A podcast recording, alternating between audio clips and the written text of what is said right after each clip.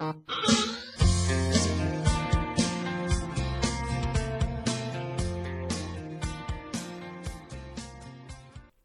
is Goed Gedacht, de podcast van Chris Staes.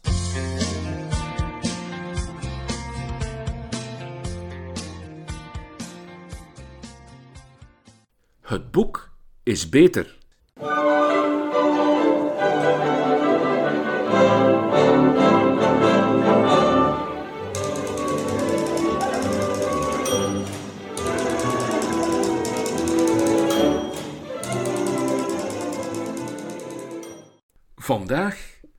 Politiek, pispaal of powerpack.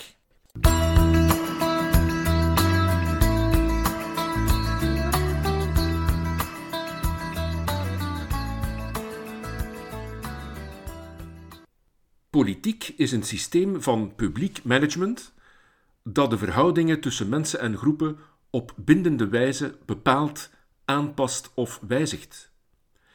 In de ons vertrouwde democratische betekenis van het woord wordt dit systeem gerund door afgevaardigden van en uit het volk, die periodiek worden verkozen via het algemeen stemrecht. Ze bepalen hun beslissingen op basis van een uitwisseling van verschillende standpunten en visies op mens en samenleving enerzijds, en van een objectieve analyse van alle relevante feitelijke gegevens anderzijds. De politiek als regisseur van het publieke leven en als vliegwiel van de andere maatschappelijke processen, dus. Of toch?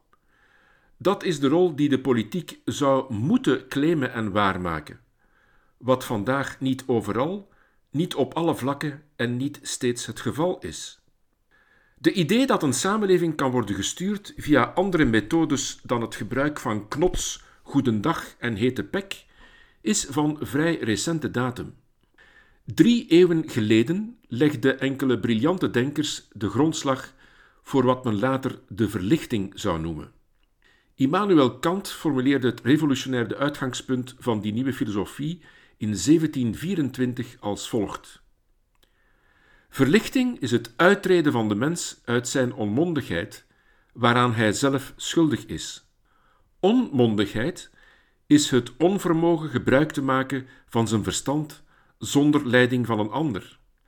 Aan deze onmondigheid is men zelf schuldig, wanneer de oorzaak ervan niet ligt in gebrek aan verstand, maar ligt in het gebrek aan beslissing en moet het verstand te gebruiken zonder leiding van een ander. Sapere aude, heb de moed te weten. Gebruik uw verstand om uzelf en de wereld te verbeteren werd zowat het adagium van de verlichting. Op politiek niveau mondde de verlichting uit in de Franse Revolutie, die de basisprincipes van een democratische samenleving vastlegde in de drieslag vrijheid, gelijkheid, broederlijkheid. De politieke geschiedenis toont twee en een halve eeuw na die Franse Revolutie helder aan dat de democratische emancipatie die werd beoogd geen ongehinderd en rechtlijnig parcours is gebleken. Zie maar wat er vandaag in Oekraïne aan de gang is. Gelukkig blijft de balans per saldo toch positief, ondanks de vreselijke humanitaire uitschuivers van het nazisme, het fascisme, het communisme en het populisme. Wij hebben het geluk te leven in een maatschappij waar mensenrechten in behoorlijke mate worden erkend en gerespecteerd. We lossen conflicten liever op via overleg dan via fysieke confrontatie. En we kunnen nog altijd dromen van een betere, duurzamere en gelukkigere wereld voor onze kinderen en kleinkinderen. Toch is geen enkel maatschappelijk systeem zo verguisd en zo beschimpt als de politiek.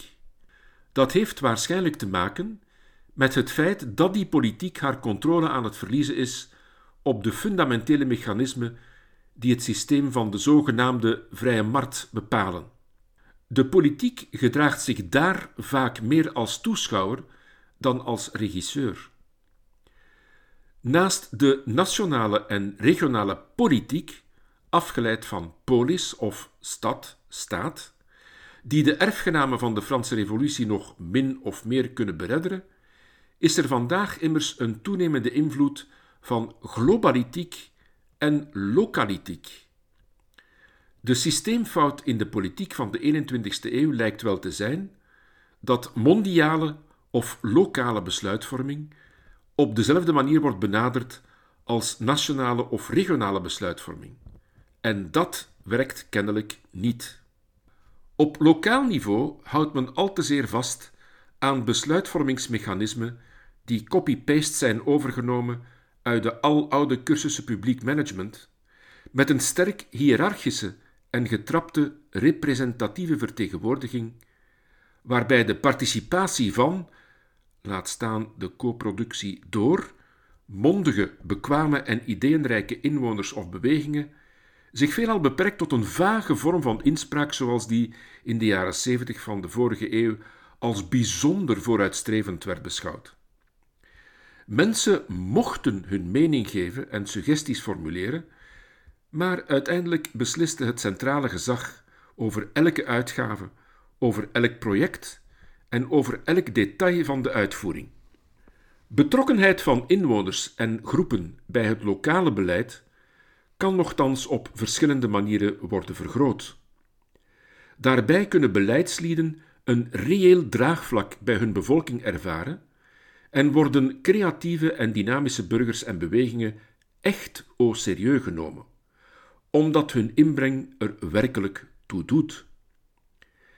Initiatieven van reële participatie en co-productie vergroten de aantrekkelijkheid en de effectiviteit van het lokale beleid en verkleinen tegelijk die fameuze kloof tussen burger en politiek. Op mondiaal niveau houdt men te star vast aan besluitvormingsmechanismen die gebaseerd zijn op aloude politieke recepten, met een duidelijke overschatting van de autonomie van het eigen regionale of nationale gezag. Bovendien is er een schrijnend gebrek aan nieuwe, overkoepelende mondiale instanties die voldoende sterk en slagkrachtig zijn om beleidskwesties aan te pakken die niet met eenvoudige bilaterale of multilaterale diplomatieke contacten kunnen worden geregeld.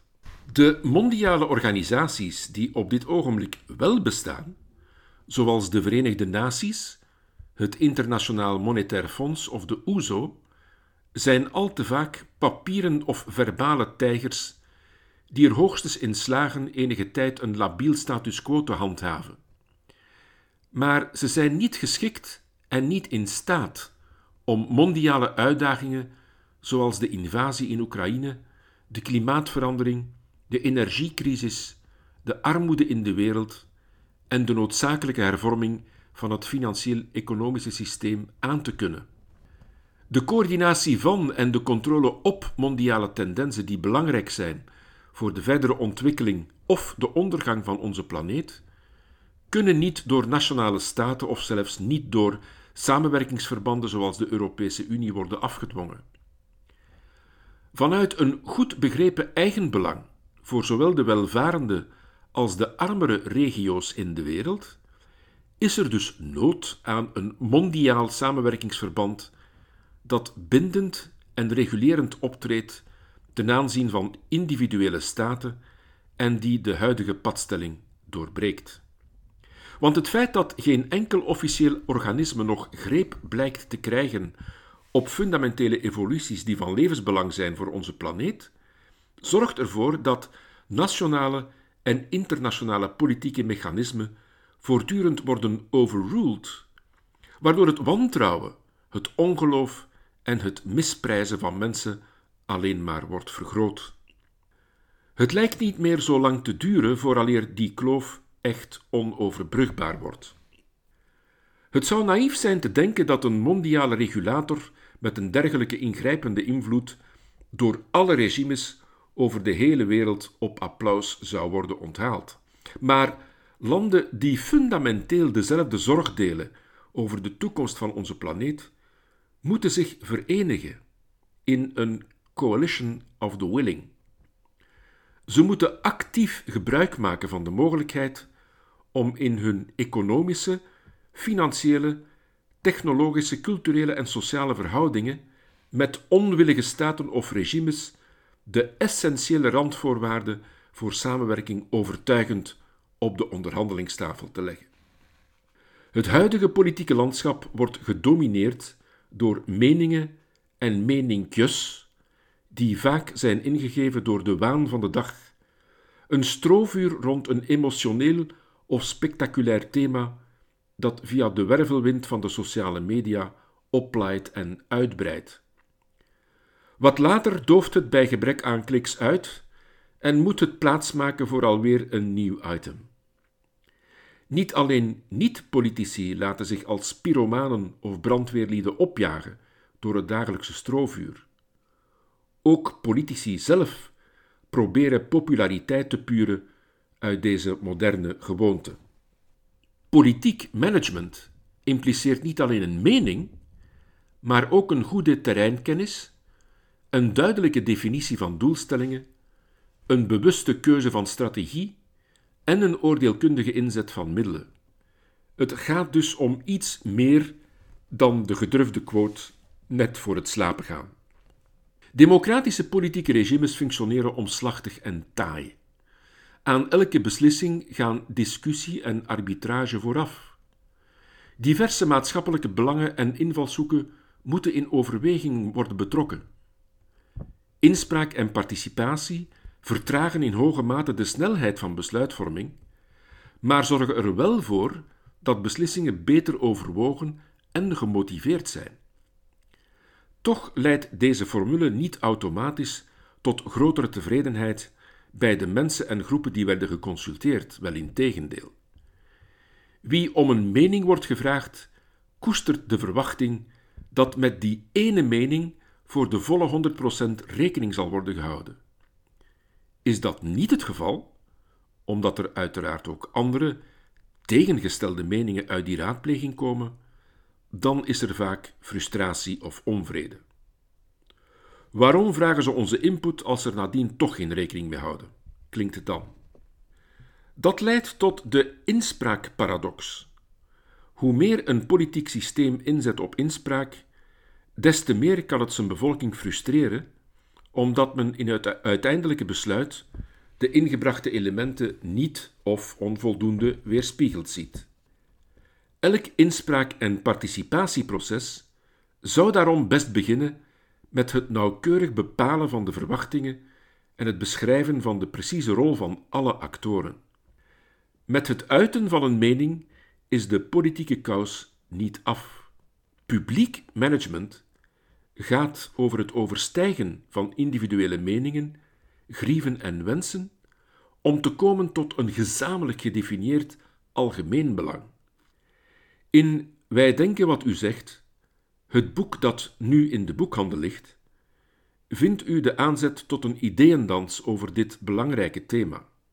Geen confrontatie of debat, maar een ideeëndans. Niet tegen elkaar, maar met elkaar. Met een gezamenlijk ritme en een gezamenlijke melodie, maar met eigen beweging, inspiratie en creativiteit. Durft u die dans aan?